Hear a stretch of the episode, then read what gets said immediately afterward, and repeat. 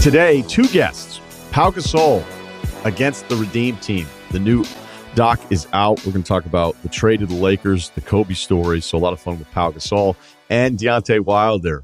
A heavyweight fight this weekend, where his career is at, the Fury stuff. So a lot of fun talking with him. And we're also going to give you our worst takes and life advice. This episode is brought to you by Bai. It's Wonder Water. So I was wondering what made Bai so great. And it's actually pretty simple. Bai has antioxidants, electrolytes, and no artificial sweeteners. And the flavors are delicious. For me, it has to be Bai Zambia Bing Cherry. So for flavorful hydration, choose Bai. It's Wonder Water. Learn more about Bai and discover all of the exotic bold flavors at drinkbai.com. This episode is brought to you by Arby's. $5 doesn't get you what it used to get you. I asked for change the other day. The guy gave me back four. Introducing Arby's new two for $5 chicken wraps. In your choice of ranch, barbecue, honey mustard, and a bonus flavor called Incredible Value. Ever heard of it? You can't taste it, but boy, is it sweet. Arby's two for $5 chicken wraps are here for a limited time at participating locations. Visit an Arby's near you or order ahead on the Arby's app. Netflix documentary The Redeem Team on the 2008 Men's USA team. Uh, they played Spain in the final, and Pau Gasol joins us, who was the best player on that team, was the 2006 MVP uh, for the international play prior to the Olympics. So, Pau, you have this resume. Uh, you know the league. You've been in it a bunch of years at this point. You know the American side is pissed off about what's happened in the past. What was the lead up like for you and your teammates asking you about what to expect?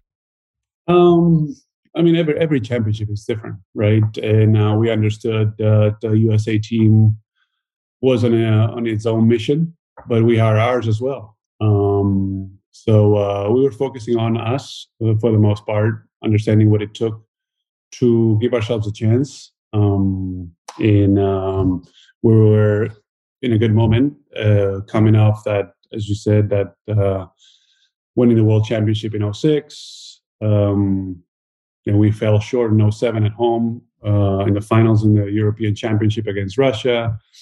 And now here we, here we were at Olympic Games.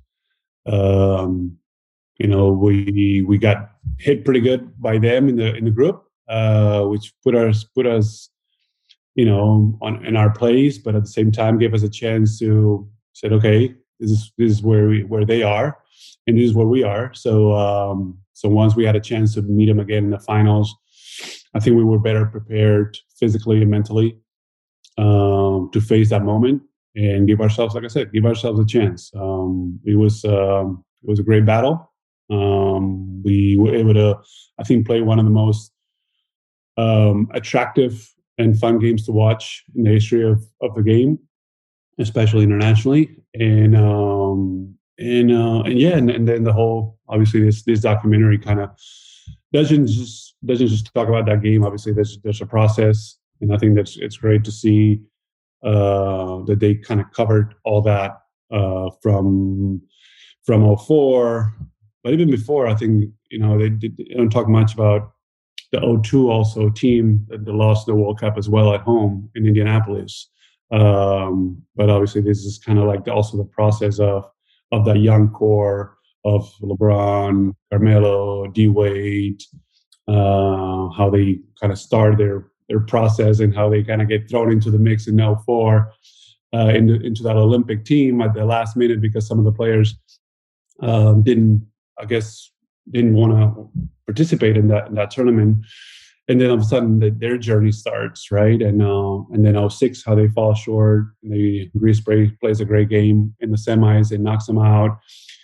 And now, hey, 08 comes along. Well, I think 07 is very important because how this whole approach of coming together as a team, spending those 30 days in Vegas as a team together, developing the chemistry, developing the relationships within the team. Uh, obviously, Kobe's uh, commitment uh, into to the team at that point, not in 08, but in 07.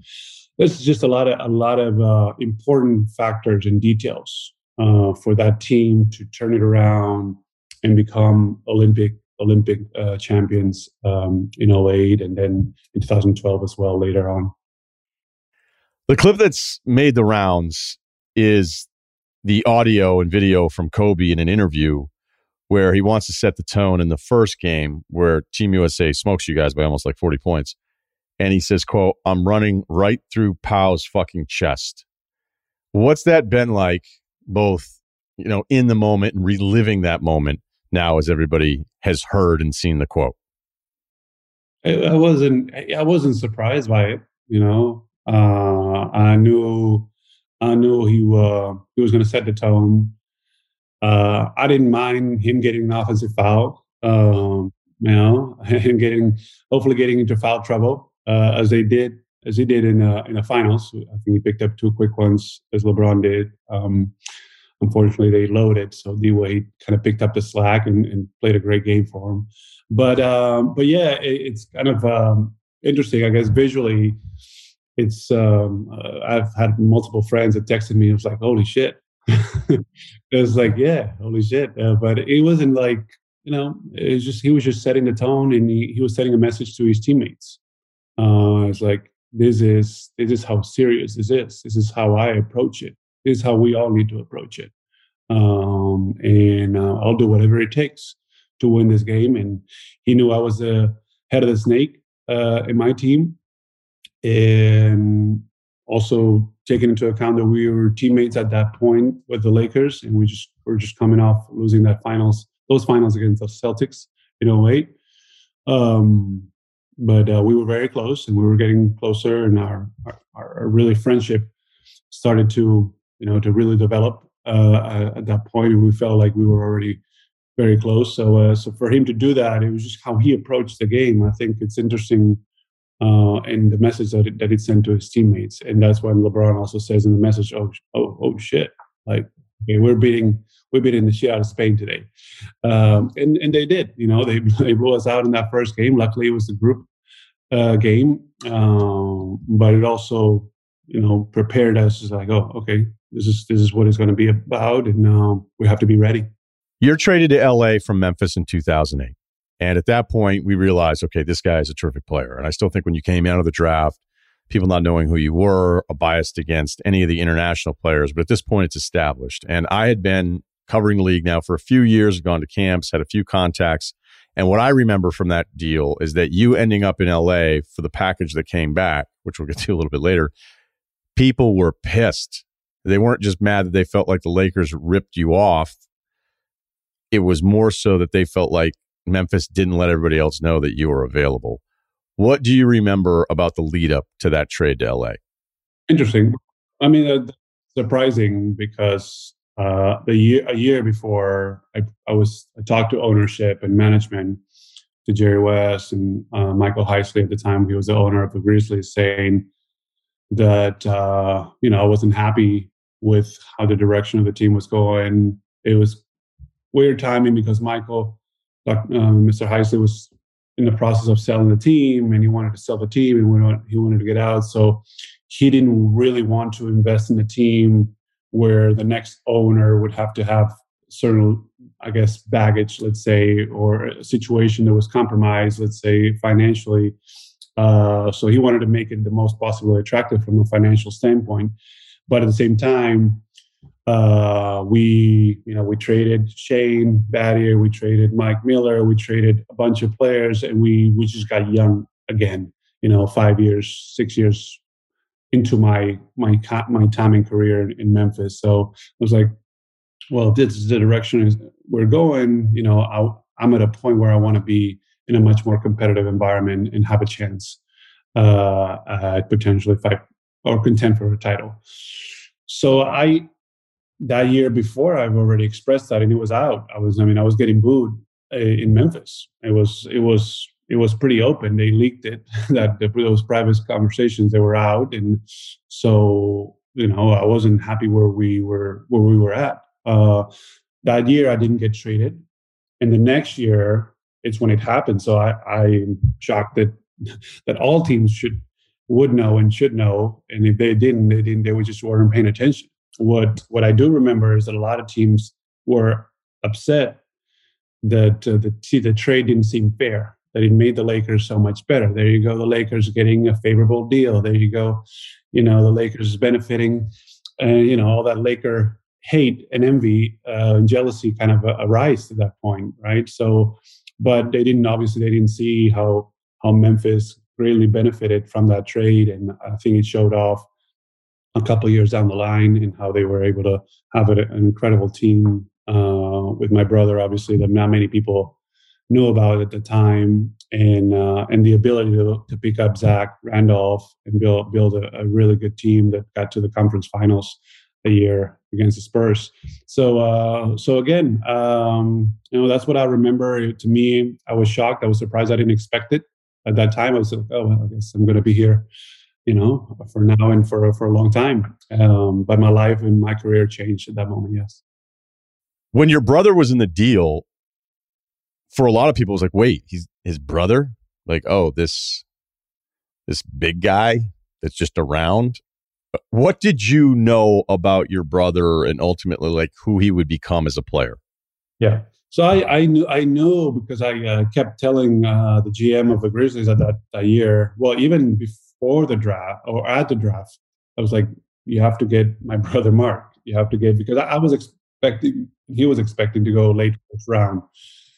He didn't, and it was a long night because we watched the draft live together. Uh, we were in Spain, and uh, he got picked. I think forty-seven. I think if I'm not uh, if I remember correctly. So uh, so it was like, oh man, we got we got to get we got to get his rights. So I told him then he wouldn't do it. Uh, then then the season started in Spain. He started playing really well. He took it. He took a huge step forward that year, and he was he got he ended up being the MVP of that of the season that year. Uh, so I'm like every day I was telling you see or every weekend that they would play. I told the GM, it's like, do you see you see the game? You see my brother play this weekend? I would I would kept telling him like, you, can you still get try to trade for him? And uh, and he kept you know, believing that he wasn't just a, a brother's being biased, saying, "Oh, you know, I want my brother here." Uh, actually, look at this great player and how he's evolving and the potential that he has. Uh, and then, um, so, so the funny thing when he told me that I was traded in his office uh, is that like, oh, we traded you to LA. What? I was still, I, I didn't register. nothing was really registering at that moment uh, after I heard the world that I was traded. Uh, and he tells me all these names, and and you know the funny part, and your brother Mark is also in the trade. I'm like, oh, but that's I don't see how that's funny.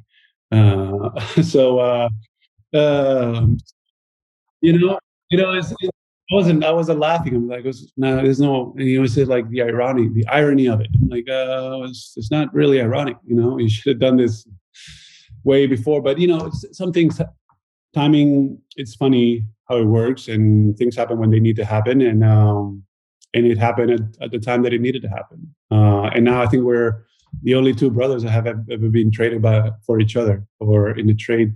You know, uh, uh so that's another kind of fun fact. The other thing that I always thought was weird about that trade is that if you look at the Lakers prior to you getting there, they missed the playoffs, lost in the first round, lost in the first round. And then you make it to the NBA Finals, win a title, win a title. So, granted, some other pieces were fit into the process here. But in 2008, all of a sudden, it's a completely different team from what it had been the previous three years. So I feel like you don't get enough credit for it. It's kind of looked back at as well, it was Kobe and there was all these other guys.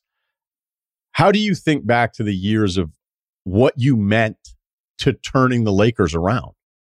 Well, thank you. Uh, thank you for that. Uh, I, I, did feel like to me it was such an incredible opportunity, uh, and I was, you know, a great fit uh, for for that team. I was kind of the, you could say the missing piece uh, on that system with Phil and his staff, the triangle, putting me in the post where I could uh, maneuver and facilitate. and then I was so hungry at that time. And obviously, Kobe also helped get me on that mindset of like, okay, we're here, you're here. let's go, let's go do this. Let's go win a championship. From the first, or the very first day that I landed in Washington D.C. and I got to the hotel and I saw him at 1:30 a.m. in my room. That he came to my room to make sure that I knew right away that we were going to win a championship. So wait, when you got traded, you had to meet up with him on the road, and Kobe was in your room. Yeah. Well, he's not waiting for me in the room. I, you know, he's. I I land around midnight because I had to go to LA to do my physical.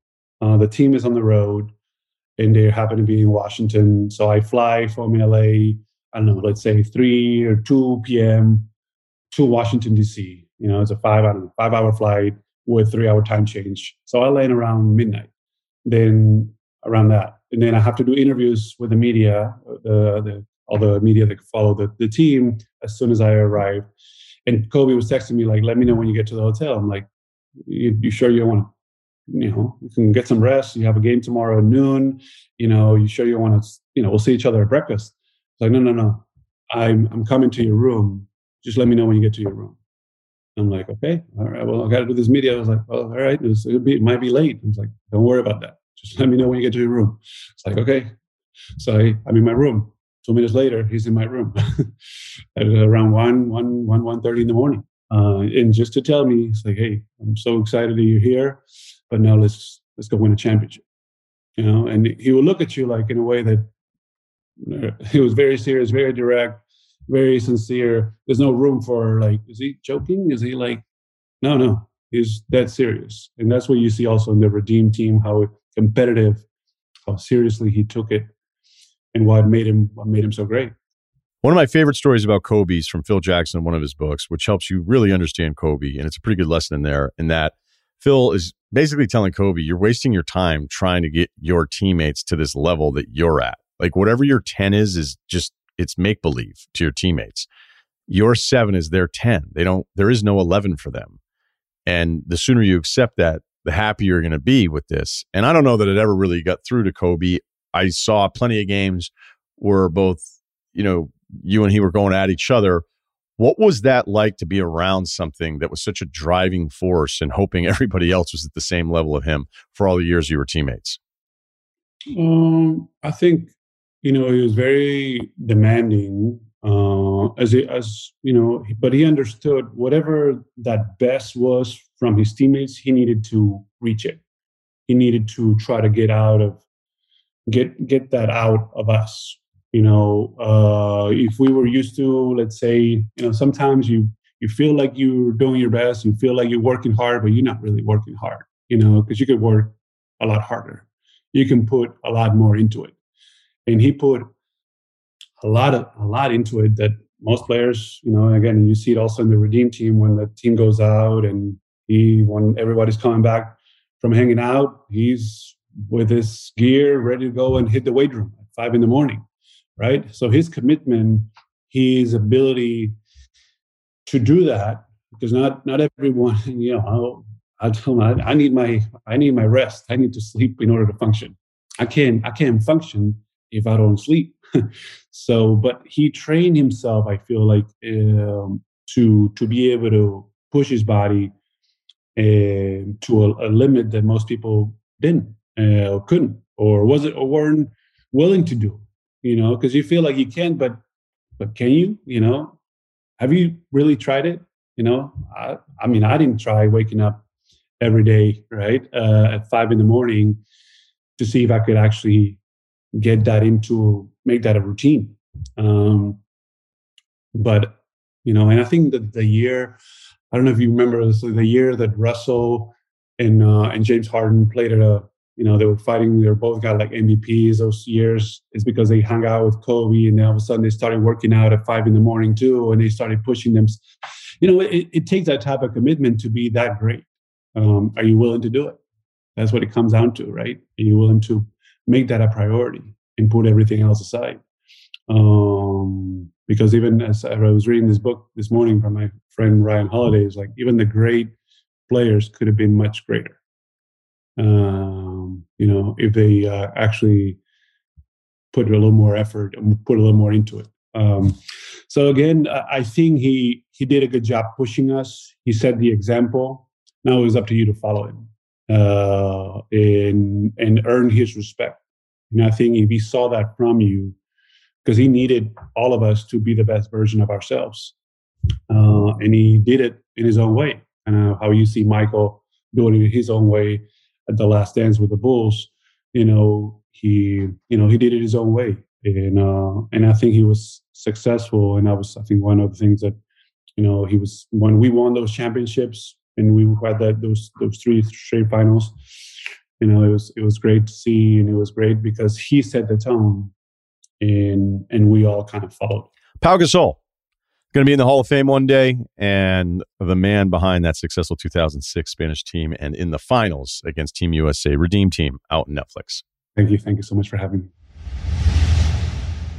Start the NFL week off right with a no sweat same game parlay every Thursday from FanDuel, America's number one sports book. It doesn't matter if you're new to FanDuel or already have an account. Every Thursday night, you get free bets back if your NFL same game parlay doesn't hit. Same game parlays are the perfect way to combine your bets for a chance at a bigger payday. All right, we worked one out here with Chicago and Washington.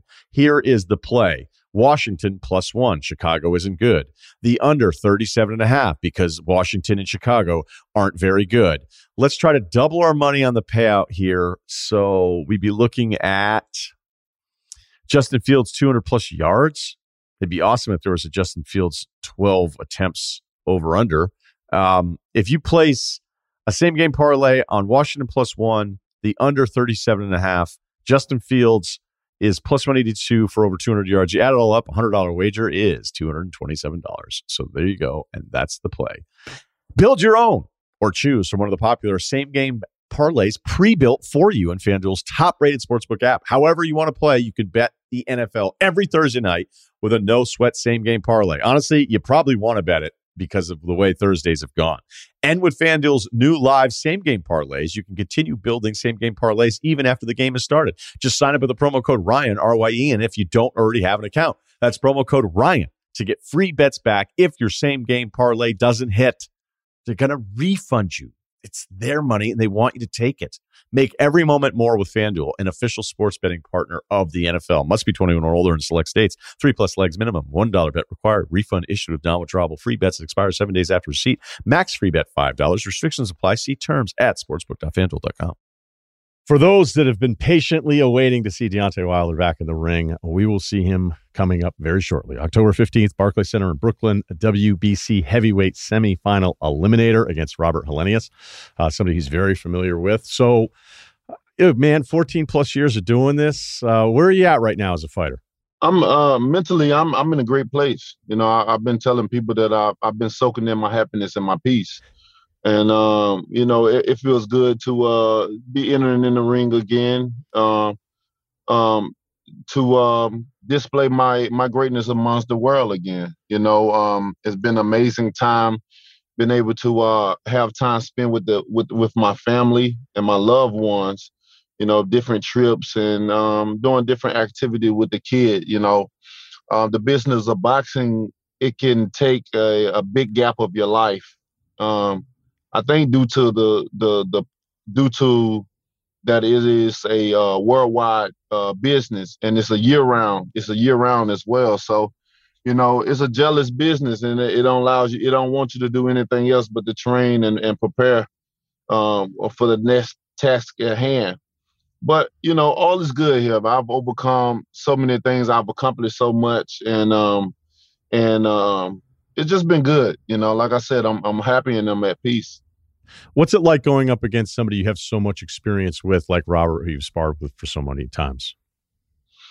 Uh, it's gonna be challenging. You know, I'm definitely not looking looking um past them. You know, I always say I look through my opponents, but never past them.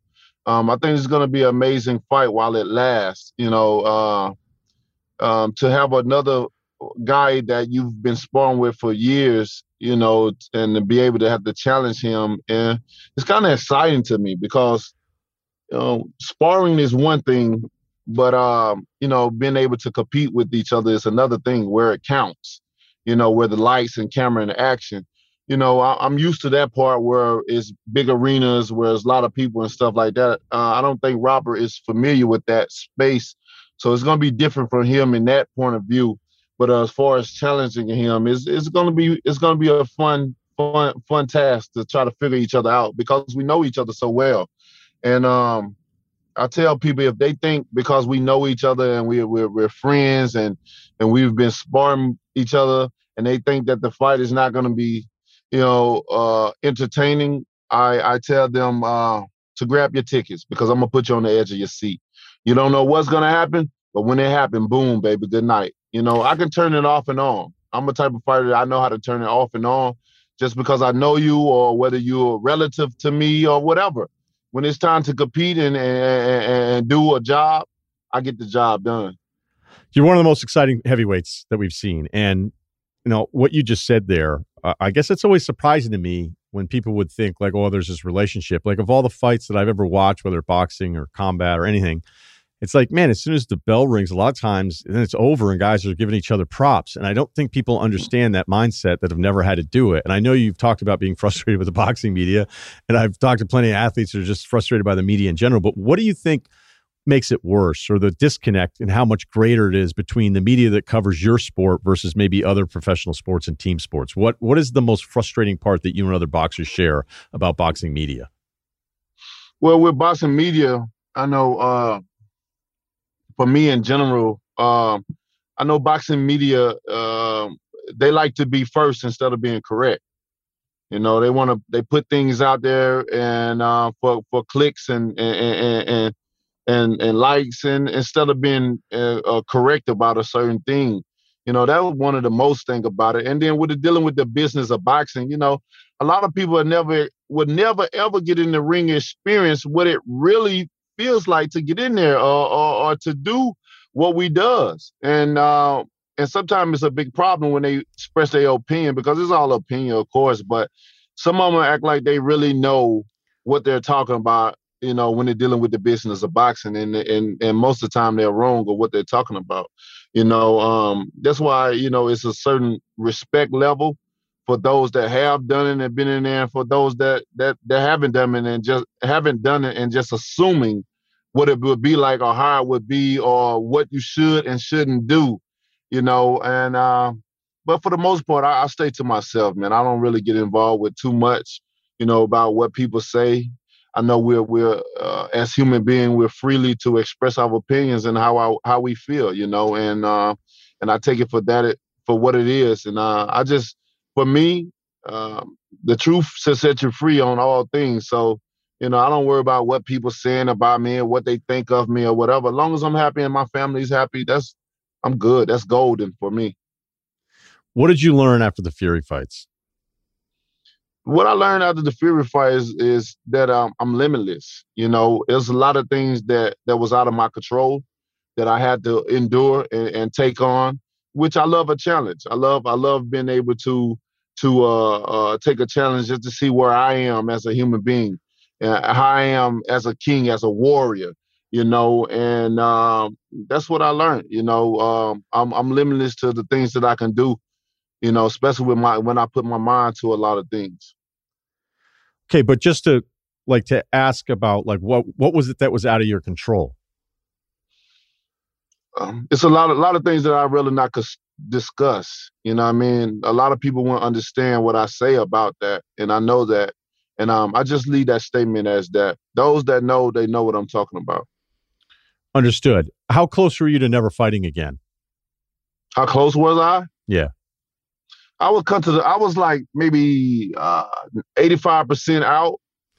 You know, I would contemplate, you know, because I don't I don't I don't need the business no more you know and uh, when you don't need it anymore is it give you those thoughts like what are you doing it for? Why you know i mean? You accomplish so much. You the your finance your finances is is amazing you know? You don't you know the only people that was had a problem of me coming back they question me is my financial people. They're like really? what are you doing? Why are you coming back?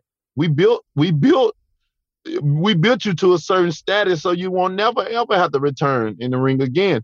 And it made me feel so good you know, to get a call from my financial people to to you know to display because they care so much of me, and um, they they know what uh what what what what I expect as far as my finances, where I'm trying to reach and trying to go, and um, we've done an amazing job with with being able to invest and save and invest and, and, and do and I've been disciplined, you know, all the way through from starting professional until now. So, you know, it's a great feeling to uh, sit on the other end of the other side and say, you know, I don't need the business. Mostly 98% of fighters don't have it to show for after after after the business is over with. The only thing they have to show for is is uh, medical problems, Parkinson's, speech impairments, uh, most of them look like bombs and stuff. And the only thing that people say, oh, that was such and such. He was an amazing fighter. Oh, back in his time, he did this and did that. While the promoters and managers are still promoting and managing and still making millions of dollars living in mansions where they can support their kids and their grandkids. But the fighter that produced all the money and the people that will come and put their ass in the seats don't have nothing to show for. So with that being said, although I uh, over I overcame that and I will be one of few fighters that say I've I've I've I've, I've done what a great job in this um, business and um, I won't I won't have to ever look back again. Plus, I have a statue as well, you know. So that that that made me feel uh, very very uh, good inside because uh, you know I'm still young. Most of the time, you don't get your flowers until you're dead or almost dead. You know what I'm saying? And uh, they gave me my flowers at, while I was 36 years young. You know, so all my accomplishments has been set in stone within the statue, and they feel amazing.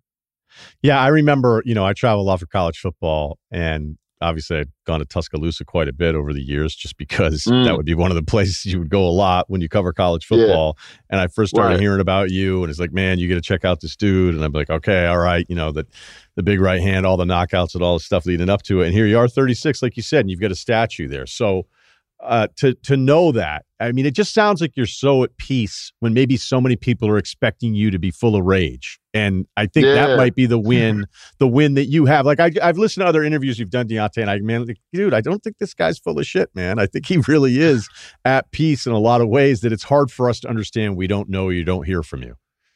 Yeah, you you hit the uh, you hit the nail right on the head with the hammer. You know, um, a lot of you know some people may think i'm bullshitting uh, certain things that i say uh being at peace but i'm a straight up guy anyone that knows me and been around me uh, would tell you Deontay is one of the best. You know, what I mean, it is to to love him is to know him is to love him, and um, I speak my piece. I speak it how it is, especially in the business. I when I look at this this cruel business, you know what we signed to do that we so love to do, but in the end, it's still uh, it's a cruel business. It's a, it's a, it's a, it's it's strictly a business. You know, when I signed up for it, I knew what I what was all entailed in it, and um, mm, you know, I had to I had to deal with whatever came my way with it.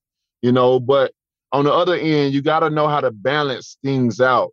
You know, with your occupation and with your lifestyle, and um, and my lifestyle is not not reckless at all. You know, it's never have been and I never will be because of my how disciplined I am with myself, with my lifestyle, with my finances, with my uh, with different businesses. I wear many hats. I'm a Renaissance man, and um, and when I say I'm at peace and happy, I'm at peace and happy. You know, uh, and that ain't ha- that don't have nothing to do with finances and all that because, uh, you know, I can't I come from nothing. You know, I've been poor, so I know what it feels like to be poor. I can survive being poor and and and when you when you happy in that peace and when you're poor, you ain't really poor. You know, you you know your situation may be a status of that, but when you're happy, when you're happy in that peace, it's like living. You just surviving. You're living. You're happy. You go along with your life. You don't let things wear you down. You don't let nev- uh, emotional garbage pile up, uh, especially when people throw emotional garbage at you. You know, and uh, you just, I mean, life is always good you know, and uh, that's how it is for me. Whether people believe it or not, you know, that's that's up to them. But um, they say the truth shall set you free. I know you've talked about the plan moving forward, where you know I, I think that fighters, like you know how much it sucks, but then you kind of miss it. You miss how much it sucks. You're still only 36. I know with this fight, against Helenius that you have other things. I, I know that Usyk's going to be in attendance. Everybody talks about the Joshua part of it. It, it seems like there's kind of a three year plan here for the next stage of your career.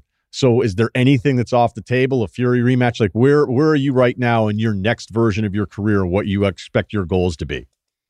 Yeah, just like you said, you know, it's a lot of lot of uh, big opportunities. There's a lot of big fights in the future ahead, and um, and then we we're seeing that already. You know, time I come back, you know, I mean, we're seeing certain things develop and unfold with different fighters. And as you spoke on Usyk, he will be there, and um, and uh, um, from my understanding, uh, Robert is uh, if if he's successful in this fight, he's become the mandatory for Usyk belts. Um, and Usyk will be there. He said he want the winner of this fight. So, you know, um, so it, great, great things is ahead. You know, um, the Fury for that, you know, Fury four, that's never out of the discussion or equation. I mean, you got to understand that this is the heavyweight division. It's a small division, so it won't it won't be uh it won't be out of the norm that we fight four, five, six, seven, ten times of each other because it's so small, you know, and we can we can all do that. Uh, you know, we can all fight each other over and over and over again because of um, um, um, the shortage of fighters that we have in the heavyweight division. But um, at this moment in time, you know, as I've always have um, um, seeked out, I want to fight nothing but the best. You know, um, I say I only have three years left. That's another thing the media always, you know, put out. Like I said, false false allegations about me instead of being correct.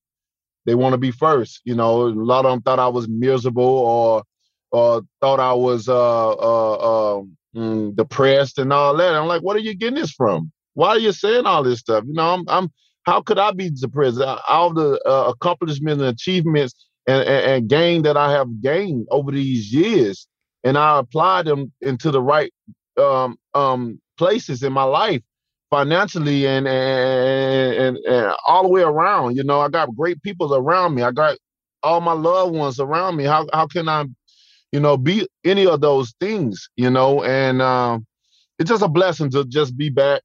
You know, in the mix of things. You know, uh, the excitement. You know, without Deontay Wilder, there ain't no excitement in the heavyweight division, and that just clear is, is, is plain and clear. You know, and that's one of the reasons why I'm back as well. Uh, just getting all the love from different people different fighters, you know, saying, Jim, you gotta come back, you gotta come back, you know, and um it feels good. It feels good. So uh here I am giving the world three more years of me. And um I'm looking for the best of the best and giving the fans what they want to see. And um that's that's that's that's that's my whole plan for the next three years. The former WBC champ Deontay Wilder. Good luck in Brooklyn this weekend. We can't wait to watch. Uh man, thank you so much. And I hope you have a wonderful day. This episode of the Ryen Russillo podcast is brought to you by State Farm. All right, football fans, the good neighbors over at State Farm wanted me to let you know that you really don't have to get that personal to get the personal price plan. Seriously, there's no need to tell anyone that you make custom DJ mixes of your team's fight song or that you memorize the choreography to every dance routine of your team's cheerleading squad. Uh, this reminds me about how personal uh, high school football can get. I, you know, from a small town and uh, couple teammates, receiver, quarterback. Quarterback was like cool. Receiver wasn't playing in uh, this huge, huge game, rival football. You know how it is, small town high school football. And uh, the QB throws this ball to the receiver and he drops it. Right? Happens. Not the end of the world. But for this guy, it was. He was obsessed with it. Went on for like a decade. His father-in-law, like I think he was in banking or something. Uh, his father-in-law was like a fan of the team that they'd lost to, so he reminds the kid that dropped the pass, like you know, can't believe you dropped that pass. Worst drop ever. Just haunting, haunting this guy we went to high school with. So he's got a little money, he's in banking, and then the quarterback, whose life like went in a completely different direction. Um, he was in debt. I think he was like had a van company or something. I don't remember and he convinces him to replay the entire game in front of the entire town. That's how obsessed he was. That's how personal he took dropping that pass was. I don't remember if I don't remember what happened. They replayed it. it was everybody was like, "What are you guys like 40? This is kind of weird." So anyway, uh, that's right. The State Farm Personal Price Plan simply helps you create an affordable price just for you. Like a good neighbor, State Farm is there Call or go to statefarm.com today to create your State Farm personal price plan. Prices vary by state, options selected by customer, availability and eligibility may vary. This episode is supported by State Farm. So, look, a little rock hit your dude's windshield on the highway. And at first, you're like, what is that? I'm like, oh, it's just a little mark. Nope. Now, by the end of the ride, it's a big crack. And it'd been a while. So I check out the State Farm app. I go, hey, this is what happened. And the funny thing is, is I was like, do I want to go app first or do I call? Old school guy, probably should call. It's like, let's check out the app. Not only did it take a minute to get done, they set up the glass replacement. They told me the estimate ahead of time, said, you want to go ahead with it? And I was like, now I understand. It's all in front of me, all done. I don't even have to talk to anybody. That's how efficient the insurance game has become. But really, the only words you need to remember are like a good neighbor, State Farm is there. State Farm has options to fit your unique insurance needs, meaning you can talk to your agent to choose the coverage you need, have coverage options to protect the things you value most, file a claim right on the State Farm mobile app, just like I did, and even reach a real person when you need to talk to somebody. The app was so good, I didn't even need to do that. Like a good neighbor, State Farm is there. Learn more at statefarm.com. This week's installment of Worst Take. Okay, the podium remains. This is going to be tough. And we got basketball around the corner too, so look out. And then the college football playoff stuff. So we're we're due for heat zone here. Uh, the podium again is Gilbert Arenas one, uh, Bart Scott two with his Chiefs take, and the the new guy is Charles James. The Daniel Jones is Josh Allen with a bad offensive line. Yeah, and I, Kyle did not like that. He did not like to replace the, the Pat Bev, West, Russell Westbrook, best defensive backcourt in the NBA. Okay, uh, the nominees for this week are. Who wants to go first? I'll go first. Uh, Greeny said that Cooper Rush is the MVP. just doing his job, man. He's just doing his job. I wish I'm, they need to. They seriously need a camera that runs for like 30 minutes in the get up pre show meeting. I would watch that. I would DVR it every day. Um, where, where just people are just throwing fastballs left and right. Green is like, yes, stop, yeah. no more. We'll do it on the air. Yes, no, stop. We'll do it on the air. Bart Scott, would you say the Chiefs are the fourth best team in the answer? Okay, we'll do that. You're just in there. You're fucking hypnotized. You're like, I think Payton Pritchard could be an all star. Okay, great. That'll be the B block.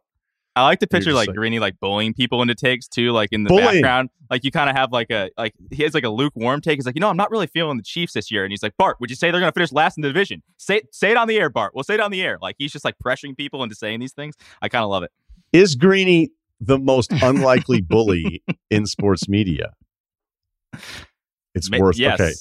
So I don't know. I, that one's so dumb. I don't even know if we're gonna. It's like already busted for PEDs. like it just can't be on the podium. Yeah, some of these like you just like I don't even know what to make. It's so weird. I don't even know what to make of it. You know, like okay, like yeah, the MVP is about to be benched in like a week or two. Yeah, I, I mean, I I assume Greeny was kind of screwing around a little bit, but then on top of that, he's also not better than the other guys that have been better than him this season. So like that, if you we could do the the other part of it where he's not going to be it because he's going to lose his job, but the other part that's more important to how absurd it is is there's other guys that are ahead of him. So there you go. Yeah. Okay. Yeah. Uh, I don't think it's even eligible, but we had it's, to throw it in there. It is a good one. Yeah. All right. Kyle, you want to go? I'll go. I mean, because I don't want to be the last thing people hear. I, again, I, you guys are sending me a lot of basketball ones, and I will start to entertain those uh, once I have to. But um, but right now it's it's I'm trying to stick to football. I'm just I'm losing a grip on the football season. You know, this is my favorite time of year. Basketball season seems so long. Just want to try to keep it um, as as close to football as I can. But um, this one, it's more of like I think it's just the way it was said. I think it's just a bad look. I don't know if it's a it probably is a bad take too. But Joel Klatt said this. I think yesterday, maybe it was two days ago. Uh oh. Football is a physical sport, and there is a risk of injury! Exclamation point now there's a it's a whole space on Twitter, which actually you have to work to get that that space between the lines. So making rules to avoid lawsuits while trying to appease soccer moms in order to increase the number of kids playing football is ruining the sport. Period.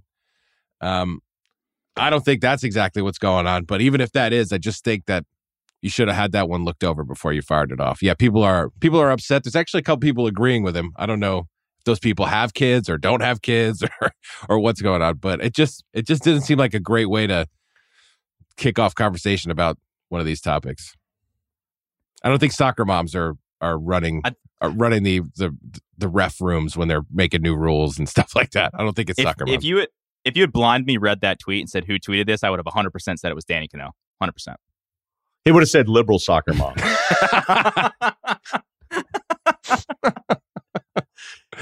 soccer These moms AOC soccer moms, you know. Uh, I got to be honest with you, I didn't have a huge problem. The soccer mom thing, they didn't need to be in the crosshairs in that one. But yeah. I am honestly like every time an NFL guy gets hurt, everybody does their fucking lap of like how dangerous the sport is, and it's the story that everybody tells with no ending. But like, then okay, that goes away. Now what? And now what? Now what though? Like, is anything going to be like? It's a dangerous sport, man. It's a dangerous sport, and some shit's going to happen that's not going to be cool. And you know, the NFL has no credibility with the way they were so negligent about it for so many years. So some people kind of land on that as the justification to continuously question the NFL about it. And then the Tua thing just looked fucking bad. And yet the investigation into that is that nothing was done wrong except the independent guy is fired because of misstep. So I understand the lack of trust and all those different things, but I just I don't find holy shit, the NFL is dangerous content super interesting. Fucking soccer moms. Get it together, gals. Won't have it on our cows watch. Um, mine is so my stuff is, has kind of like evolved into from worst take to just like stuff that irrationally pisses me off. Um, okay. This is about the magic. This one, no, we did a segment. No. we had a segment that was called "This Tweet Pissed Me Off." yeah. That didn't last too long. Bring it, bring it back because I mean I I'll have a lot of content. Um, this one I like the guy too. Actually, big. I'm a big Ninja Warrior fan. I don't know if you guys are. I like to watch Always it when I'm like eating dinner and stuff. So our our guy Akbar Gbaja um, who was on. He played for what for the Packers, I think, right? Yeah, he for, yeah. He had a couple. He had a good, good run. Works there. out of my gym, so be careful. No, he seems like a super nice guy. Like I like the show. I like the show. Um, but he went on some show called The Talk, um, that I have not heard of. But I think it's the you know, Chew, isn't it? No, it's The Talk. Then there's The View. Okay. It's I think it's like a View spinoff, maybe. Not sure. Uh, not a, not a big daytime TV guy. Anyway, um, he posted a video where he was basically complaining on the show about the Davante Adams situation, where if you didn't see it, he shoved like a camera guy after they lost, like right after they lost in the tunnel. He just shoved him. It was a dick move. I'm not like super pissed off about it. Like it's not a good look. Do I think he should be suspended? No. But you know, obviously, it's it's like who's in the wrong here? Davante Adams is in the wrong. Uh, Akbar basically made the argument that he, he didn't want to take blame away from Davante Adams, but then he did with the next sentence by saying that they should consider changing the stadium tunnel clearance protocol and that it actually messes up the players when they're all they're all high off their emotions coming off the tunnel and there are people in the tunnel standing around trying to do their job. And this is like a greater uh, it's a greater trend I feel like in sports and it goes back to the Draymond thing last week that we were talking about Ryen where whenever somebody does something wrong, like Draymond punches Jordan Poole in the face, okay, he's wrong. But then everybody looks for an excuse to not blame guys like like like uh, Draymond Green. And it's the same case here. It's like Davante Adams shoves up like an innocent camera guy. He's wrong, but then it's like, how do we make this not Davante Adams' fault? And that's yeah. what we do here. And like right. again, it, I, I mean, again, maybe it's not the worst take in the world, but it just it just annoys the shit out of me because we have to find all these excuses for all these people to explain why the thing that they did wrong wasn't actually their fault. So I'm going on a little bit of a rant here, but it's like another example, Definitely. and it just and it just pisses me off. Like, yeah, it is. If you punch somebody in the face, it's your fault. Like, you should punch somebody in the face. If you shove a camera guy in the tunnel, I mean, I don't want to hear all these excuses about like why we need to have better tunnel protocol. Like, it, it's just dumb to me. Well, look, you're playing one of my greatest hits on guy does something wrong. Who else can we blame? Um, and I like Adams. I think his track record is right? Pretty. I've never heard anything. Yeah, about seems like a great I, guy. He yeah, fucked up. It's okay. Yeah, like, it's okay. He pushed a guy, and the guy's going to sue him, hoping to get a check and some settlement because that's what people fucking do, and it sucks. And you know, I, I don't know. I, I don't. I'd love to figure out this this car storage idea where at the 50 yard line, all the players just get to go into these like flaps that open up and they just go down through there. I mean, look, it sucks people throw shit at them going out the tunnels. It was happening to the Raiders at halftime, you know? So maybe they were already heated about that or whatever. Like a bunch of dumb shit happens at football games. Um, I guess I'm willing to accept a certain level of it. And even with Adams, like it's not the end of the world. Guy shouldn't get suspended for it's it. Not. It's yeah. No. And he's the lawsuit's filed, so this guy can try to get a check from him, which is, you know, if he's not hurt, Uh, what the fuck? You're supposed to write a check for that, but that's the way it works. The one guy's rich, one guy isn't. So, You know, yeah. welcome. I don't blame the, the, guy trying to get a check either. But at the end of the day, could we just? I like, would. I think we know who's at fault here, and that's can we just move on? By the way, this is exactly what soccer moms are talking about. This is exactly the type of violence that happens during football games that we're trying to get out of the game. Yeah. Is that an 0 for 3 podium week? I think so. Yeah. I like where the podium know. is. I like where it is. We need more stuff to I happen. think I think the greeny one made me laugh the most, but again, I just don't know what to make of that. I don't know. I don't even feel like I was bringing it because it needs to be acknowledged, but I knew like some will be so absurd that you're just like, I don't even know this is eligible if this guy actually believes it. So there you go. That's worst take this week. This episode is brought to you by Hulu Plus Live TV. Looking for a better way to watch live TV? Stream your favorite sports and shows on over 95 live channels with Hulu Plus Live TV. Get access to Hulu's entire streaming library, Disney Plus and ESPN Plus, all in one plan. Start your free trial of Hulu Plus Live TV today. Live TV plan required. Restrictions apply. Access content from each service separately. Learn more at hulu.com. This episode is brought to you by Arby's. You know what I hate? Hate is after lunch, there's all this time before dinner. I hate it. So I'm always like, do I do this? It's like you should. Gain season, throw in a little something extra, an appetizer that just starts hours before dinner. It just gets so frustrating when there aren't great options. That's where Arby's new two for $5 chicken wraps come in. Available in your choice of ranch, barbecue, and honey mustard. They're perfect for that afternoon snack attack or as an add on to your meal. Food Buddies. Arby's two for $5 chicken wraps are here for a limited time at participating locations. Visit an Arby's near you or order ahead on the Arby's app. You want details? Fine. I drive a Ferrari, 355 Cabriolet. What's up? I have a ridiculous house in the South Fork. I have every toy you can possibly imagine. And best of all, kids, I am liquid. So, now you know what's possible. Let me tell you what's required. Life advice, life advice. lifeadvicerr at gmail.com. Okay, boys, uh, let's get to it. This first one definitely struck a chord with me. I have experience with this. Girl living with my parents.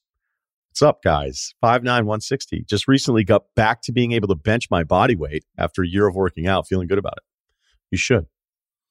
But need y'all's help with a situation I've got myself into. There's this girl, let's call her Josie.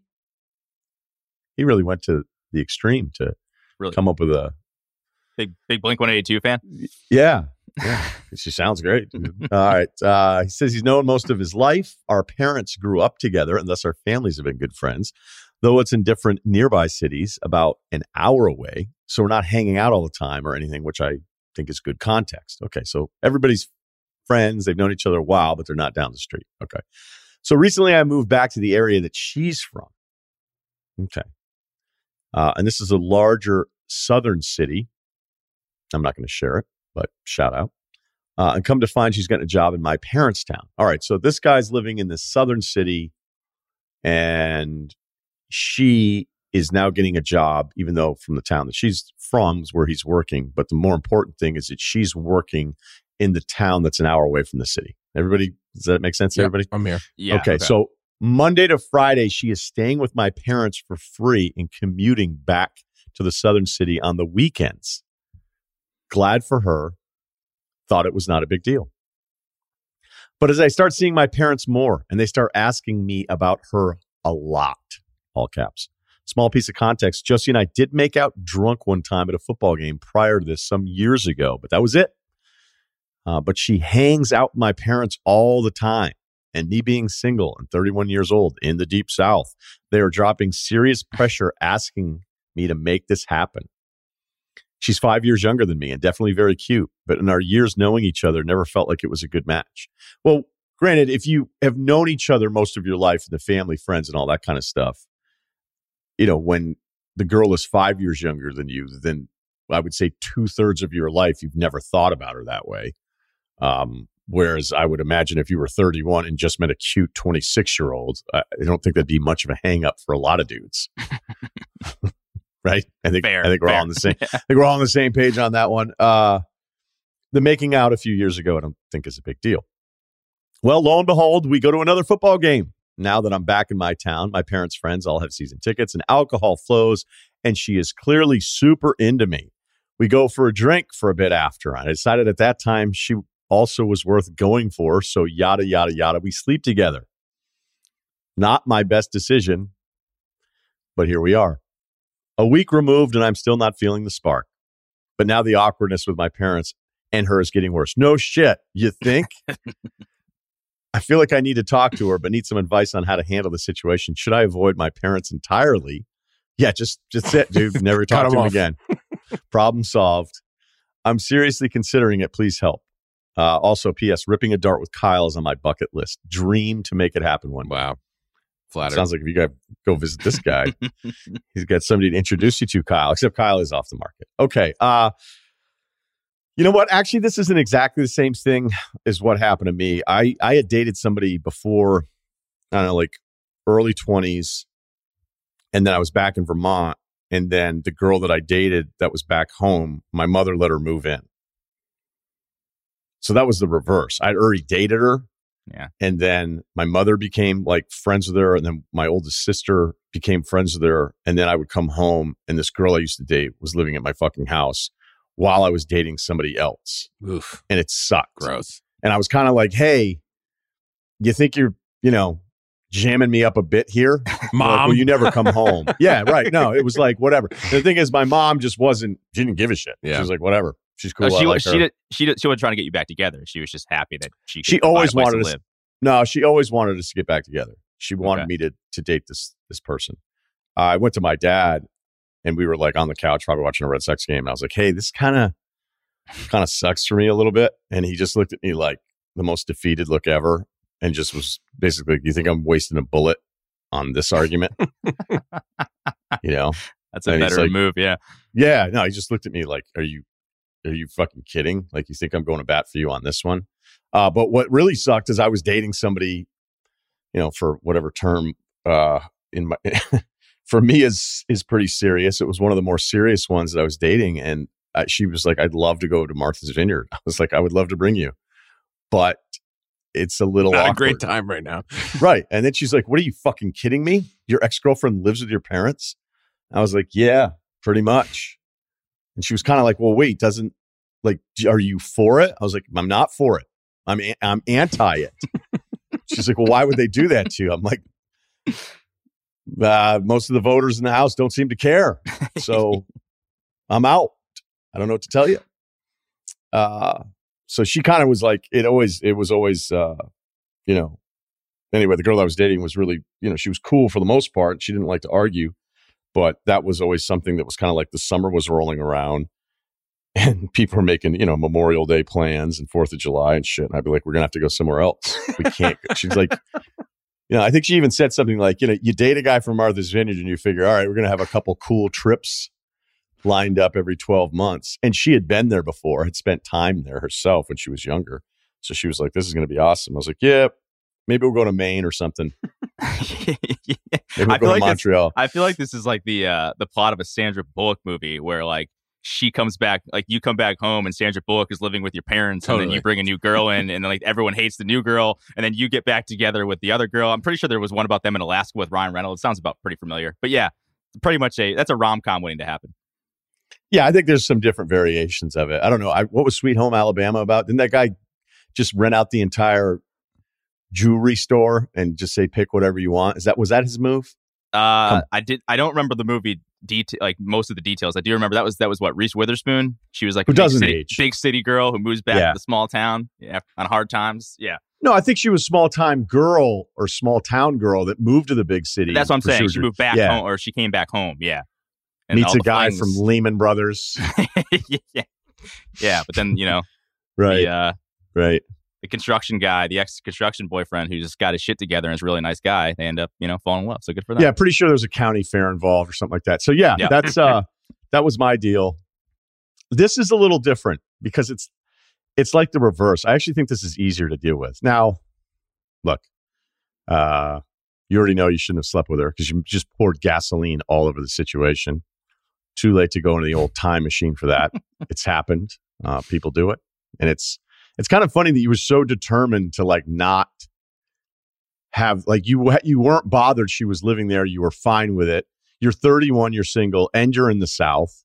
Your parents and this speaks to all of us you know any of us that are single past a certain age i mean i think my parents gave up finally but uh even if my dad are, is visiting me they're gonna be like i mean again this this speaks to like absolute parent detachment of reality so i think anyone listening to this of a certain age can appreciate it and the parents are usually always coming from a good place, but they're not they're not doing the kind of calculus any of us are doing about potentially like asking somebody out or dating somebody or whatever. So if like a, a 50 year old woman could walk by in a visor in the front of my house with a dog and say hello and my dad will be like what's wrong with her like what what the fuck are you talking about man you know and it doesn't it doesn't mean anything we go grab a couple cups of coffee and it's like a a usc junior behind the counter. My dad would be like, she was cute.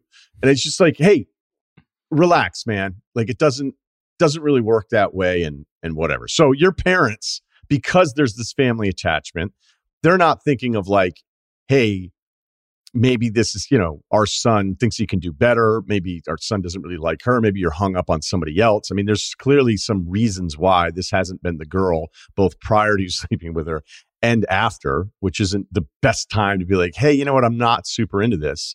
Uh, but your parents are just going to look at it completely different than you are, but you just made it way worse. So I would give it a little time, man. I would kind of do the soft, not interested, as opposed to the abrupt, let's get in front of this. Because she's living with your parents. She's probably going to tell her, tell your mom, you know. Uh, and you think so? You, that that they hooked up? Some would, some wouldn't. I don't Ooh. know. I hope not. you don't think any would. Oh, some, some, would, would, but that's I, for sure. No, some would. I man, that's that's worse. That's really worst case scenario. Yeah, because then if you get your mom taking her side, being like, you get drunk, you sleep with her, and then you'd have to, talk, you know, then you're just like, Jesus Christ. I didn't raise you this way. Yeah. yeah. Right. Like, this is even worse than just not being interested in somebody. So, you know, not seeing your parents ever again, I would just, I would just go in a cool down period here. I would I would go into a cool down period, like a soft uh, ghost. Yeah, yeah, yeah. I mean, you can't. There's no full ghost version of this. Nope. It it can't. Holidays are coming. but here's the thing: you can't do it again, dude. You can't. And it sounds like you have it in you where you might do it again. So unless she's totally on the same page with you, but your parents, like, you can't be like, "Hey, mom, we're just banging after football games. We're gonna get wasted." Like, you get it. Come on, mom. Yeah, yeah. Dad knows. Dad, and even though our parents are far more educated and all of this shit, they were us at some point, which is one of the weird, you know, realizations when you like go from a kid. It was like, you know, your dad was like super into your mom at some point. Like, oh, that's that's right. That's how this whole thing started. Uh those are just those are just difficult conversations to have. I don't I don't know that anybody's ever really nailed the and yes, I'm sure there are examples where where kids are super close and open with their parents about all their relationship adventures and the ups and downs of all these things. But it's going to be hard for you to tell your parents, "Hey, I'm not super into her," especially if she already told them what happened. If she doesn't tell them what happened, then you know it's it, clearly they like this this woman enough to keep pressing the issue uh, for a bunch of different reasons. So go ahead, guys. You go ahead, Rudy. I just want to hear what you say before I utter anything. No, I, there's really. I, I think I just said I think the soft ghost is the way to go. Um, you know, don't be a dick. Uh, if she reaches out to you, maybe answer one out of every three to four texts. Be kind of vague. Make it pretty clear that you know it was a mistake. Don't be a dick, but answer one out of four texts. well, yeah, but I mean, like, I think the, I think what you said about like just going in guns blazing, be like, sorry, this is this was a mistake. It, will, it shouldn't have happened. I'm not into you. Like, don't do that because then you know, then you're right. The whole family's gonna be mad at you and whatever. I mean, you you know, you, you screwed up, and I think that's the only real way to do this. And the only problem is like, you know, because I think moms, they're, you know, my mom's like this. Like she just thinks that anyone that's alone or that does that isn't dating someone is like gonna die alone, and they get like paranoid and they get like ang- anxious about that. So like my mom would always try to hook me or my friends up with like random people at work. It's just the way that that it's that that's not gonna change. She's gonna keep doing that. Um, but I think you have to make it pretty clear. Hopefully, hopefully the girl you hooked up with did not tell the mom because if she did, then you're definitely fucked. But if she didn't, I think there's a way you can play this and just kind of slowly wean off of her and not really give her wean the time of day. Off of her. But no, you don't have to give her the time of day. Like, just don't make make it very clear without being an asshole. you know, one or two word texts. You know, if she wants to call, and if she, only and, smoke when you drink, hundred percent. And and if, and if and if she like calls you on it, be like, hey, like we hooked up. I'm sorry. Like I'm just I'm just not. I don't want to date. I'm not. I'm not in that. I'm not in that mode right now. Or like you're not for me. I think it's a little bit weird the dynamic. Like you can make some excuse about it, but I think you have to slow play it because if you hard play it, then you're gonna then you have a problem with your mom, and your dad, and your family, and you don't want to do that either. Yeah, I think what the, the most important thing to remember is these are your parents. So push comes to shove, like they're stuck with you. So you can pretty much do whatever, however, however you want to tackle this. You're gonna be okay. Like especially, it's it's all better than just like ghosting your parents in addition to ghosting this girl. Like it, that's like the worst, the package deal ghost where just your parents are gone. I mean, you, I think I think just the the faster you can make it normal and the less you could care. Sometimes shit is so uncomfortable, it's actually comfortable. Sometimes you can just kind of throw throw away all that stuff in your head, and and it's actually pretty liberating when you're just like, listen. Uh, it is going to be what it's going to be, and you and once you can remember this is your family, and, and you know push comes to shove, you do win. I think I think you'd be surprised at how like li- little you'll care about it, and and just I'm not going to get too much into it, but I just I want you to remember sometimes shit is so uncomfortable that it's actually kind of comfortable. So um, just just try that. I wouldn't not go to your parents' house. I would just at, at the end of the day, you have all the cards. Uh, they're your parents. You know, you could drop in whenever you want, and um, she won't she won't be there forever. Yeah, you're the victor. there you go. Uh, the, yeah, the last thing on this, I think some people will be like, you don't have to be that harsh about. It. But here's what I've learned through all of my life's experiences: when you're the person that's not interested in the other person, no matter what you do, it's all going to be fucking wrong. So, yeah. like, if you slow play that you're not interested, um, she'll be like, you know, this whole time you couldn't just fucking tell me. And then if you tell her immediately, she'll go, you know, a week after we sleep together after a game and I'm living with your parents, you fucking just tell me immediately you're not interested in me, you know? And so there's there's no one you know people could say like oh just be straight up. Let everybody know how you feel. Actually people don't want you to be straight up. Trust me all right? Trust me on me being so direct over the years that a lot of times people don't want you to be as direct as everybody pretends that they're going to be you know? Like oh well you know season tickets and then we go out after and you're the one that wanted to get a drink and it just goes on and on and on and you're just like all right you know so there's not i'm not i'm just telling you there's not a great way to land this plane. Yeah, be nice uh, to her and don't do anything you don't want to yeah, do. Don't be an asshole. You seem like you're gonna like her. She's around the family and all that stuff. It's like it's not that. She you're the one that fucked up. Sorta. That's why the soft ghost. Just act like you're really busy. Don't have time. I'd say you could probably even sleep with her again if you wanted to. All right, there, there you go, Kyle. Just as long as as long as she sees your attitude about it, and you're just not like you know, you're. All right, let's let's read one that's not going well for the guys. Uh, big fan of the pod twenty four five nine squats, benches, and deadlifts. Great. I've always enjoyed lifting, but recently became afraid of injuries. I'm trying to mix other other activities. Let me know your favorite form of cardio. We'll let you know. Huge sports, yeah, huge sports fan. It doesn't really matter which sport we're talking about. I'll be watching and loving it. Met a girl earlier this year. She's also a huge sports fan and is pursuing a career in sports. We became good friends who would often watch sports and hang out. We'd often go to my apartment or the local establishment of note typical night might be to go grab a drink, come back to my place and watch a game, and then walk her home. I'm typically holed up watching sports in my apartment, so this has been a change of pace. I enjoyed having someone to watch with, and we text pretty regularly about sports, news, and whatever else we had going on. As you might guess, I am definitely into this girl. Who would have thought? Mm. Probably all of us reading this email. Um, I never really pried into it, but we both seem to not be seeing anyone over the course of this year. Okay, all right. So you're watching games there. She's coming to your house. You're going to her house. You're walking her home. It's been going on for a year. You grab a drink. You text about a ton of shit, and you didn't know if she was or wasn't seeing somebody. Hmm. Red flag. Yeah. Does she not have an Instagram? Like I'm confused. Well, she's a female trying to get into sports. So do they have Instagrams usually? I thought about asking her out, but I tried to be cognizant that as an attractive woman in sports, this happens all the time and it's probably super annoying. Right. And then you'll have the ones be like, no one ever asks me out. I'm like, yeah, that's probably not true. So I held my tongue and went on as normal. Uh, but I also felt like the regularity with which we hung out with each other, uh, without others around, was unusual. In all honesty, there's no other person, guy or girl, who I'd want to see or attempt to see this often in a one on one setting. Oh, that's great. I eventually built up my nerve and figured out at some point, have to see what's going on here. So I asked her out. I, of course, tried to do so in a very uh, in a way that was very respectful of our existing friendship and was minimizing the potential fallout. As you might guess from the fact that I am sitting here writing this email and not on a date with her, I was met with an unambiguous stone cold rejection. So Ryen, Ceruti, and Kyle, am I an idiot? on the one hand, this was probably super annoying and uncomfortable for her coming from someone she values as a friend and wants to hang out. On the other, sometimes you need to shoot your shot. And this was a fairly unusual situation where I did feel like there was a chance. Should I have just accepted this for what it was and not said anything? Further, have I just fed the classic dynamic that makes working in sports as a woman so difficult? No a, a, guy that was in the friend zone for a year on. that she was texting with, inviting over and going yeah. over to his house. That finally, after a year, said, "Would you like to grab a drink sometime?" Yeah, you're not That's the systematic not problem with sports. Yeah, yeah, yeah. Right. Maybe you should have given it another year. Exactly. yeah, you're not going to end up on E60, dude. I have yet to see how this plays out in terms of the friendship, uh, but can't say it's looking great. Yeah. All right. My my question would be is it not even close in the looks department? Like, be honest with yourself. I have to be honest with myself sometimes. I don't always like the answers, but is it not even close? And if it's not close, you know, and you have to ask, like, what's your history been?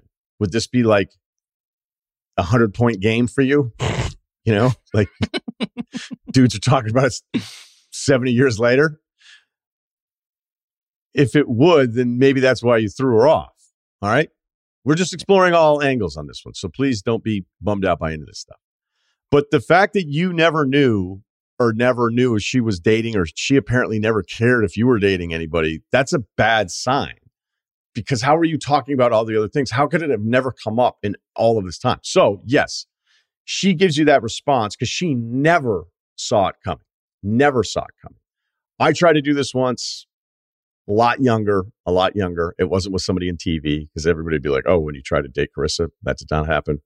Um, because I figured if I was if I was too vague, people would just say that. No, no, it was somebody knew that I liked him, but it was friend zone, and then it was, "Hey, I'll go for it," and it fucked it up for a little while, and then it was back on, and it was fine.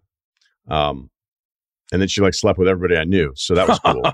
but this this dynamic like all you have to do is is come clean with hey look i'm sorry if i misread it. You know I, i'm in this town. You know maybe i don't know a ton of people. I thought we got along. And if you care about the friendship like that's the other thing you guys like what do you care the most about? Were you in this the whole time hoping that the romantic part of it would work out? And i do feel like all of us, you know, I don't, it feels like it's more male related where like men are more likely to be friends with the thought down the road that it's all going to work out for them. But that's not exclusive to men. I think the ratio feels more like that's a male thing. Maybe that's just me talking from the perspective of a male. I could be wrong. I don't know what that ratio is perfectly. And I think that the needle will tilt towards men going, I'm not just going to hang out with women the whole time without any opportunity whatsoever. Where some I think more women are more mature about it. They'd be like, yeah, I can just be friends with this guy. Doesn't mean I want to fucking sleep with him. So I, uh, I don't know. I, I think you have to be honest about what your chances were. And then I think it's a pretty quick fix if you want it to be a quick fix. But if you really cared about the romantic part and it's going to be awkward for you to be hanging out and that could be her concern, like you may have fucked it up. The only thing when you ask, like, am I an idiot? I don't think you're wrong to ask her out eventually. No. I think you should have gotten more information. I think you should have had a better perspective. well, well, naive. You know, and yep. it, yeah, yeah, maybe a little naive on the whole thing. Um, if she's really attractive and she's on television and she's working in sports, like you, you know, like you, you gotta, you gotta know that like if you're fishing in those waters, there's athletes firing and all these different things like that. That it's a competitive world out there, my my fellow males. But uh, I don't think you're necessarily wrong. I think the only thing when you ask the question like, "Am I an idiot?" I think I, I just can't believe you wouldn't have more information and know kind of where her head was at and what was going on with all of her stuff. But I'd ask you, do you want to repair it to just get your friend back, or do you want to repair it knowing that deep down you're still going to care about her all the time? And if it's the second one, she's probably going to pick up on that, and it'll never be the same. Sorry. Yeah, I mean, if she will watch a game with you, that's a great sign. Like if you guys can get just back in a room together like normally, um, I think that's a great sign. I think you can see how that goes. And, you know, the cold rejection. I mean, I wish I had a little bit more information. If she was just like, uh, no, and maybe like a little laugh or something. Like, like was it? It seems pretty cold. Yeah, but the guy's clearly cold? smart. Like, well, what is cold? Well written email. Yeah, yeah. Uh, what if it was just like like cold could be like you must be joking sort of deal too? Which I mean, I'm not saying it's over. It sounds like it's over, but I'm not saying like it's complete. Like I just wish I had a little bit more because I think there's a difference between like being like, I mean, are you sure? Than like the other like those stories in movies that you see like with some guy's parents and the mom's like you know your father back in 1972 asked me out and i told him no i told him to get lost and every day he would follow me home from work and ask me out until one day i said yeah. yes and now we're married like i i don't okay but was she like a hot on-air sports reporter yeah. i mean but what's uh, uh, what what's on air? I mean, are, are we working for our college station here? Like, where he's 24, right? I mean, or maybe that was the last guy. I just mean like how like is this lady so successful that it's actually out of the realm of possibility? I think a it'd be great to just get back in the room as friends, gauge how that is. I don't even know if that's happened yet. And then if you guys are like laughing and joking around, like I don't know, maybe there's a way to bring it up in a way that you're not saying like, "Hey, will you go out with me again?" Like maybe there's a different way to just gauge where you are there. I just think I think as if you can get back in the room with her under any circumstances, that's probably good because it sounds like that's what you want. And then you got to really be honest with how how the vibe is, especially if somehow that could get like some weird path into getting brought up, but not in a way of you asking her to go out with you again. Like, just be like, "Hey, so that was weird last week, huh?" I don't know. There, has got to be some sort of way, some sort of way where you like you could see hey, the humor Eagles look good. Remember last week when I asked you out? That was that was fucking. Wait till there's like a block punt and be like, "Oh, Scott reminds me of last week." yeah. I don't know. I don't know. I don't know. I just think it'd be good for you to get in the room with her and just gauge the like. I think because all the time that you're spending not hanging out with her in the way that you'd like to for that year, you know I think calling these plays? yeah, whatever. Got anything to add, Rudy? No, I think. I mean, I, I, it sounds like he could really beat himself up about this of making the wrong decision. But at the end of the day, like it's always going to be in the back of your mind that like, do I have a chance with this with this girl? Right? You could hang out with her and just oh, it's great to be friends or whatever. But if that's in the back of your mind, that's going to eat at you for one year, two years, three years. You guys could like it could be 10 years from now you guys could be like watching games together still or whatever and if you didn't she's married chance, on the cover of yeah, people magazine yeah. with like cooper rush and he's going are they friends yeah but you're but you're always like you're always going to be like oh man if i just had spoken up at some point. Well at least yeah. you know now you spoke up and it didn't work out. Like it's okay. And and as you said earlier like you didn't it doesn't sound like you did anything like wrong.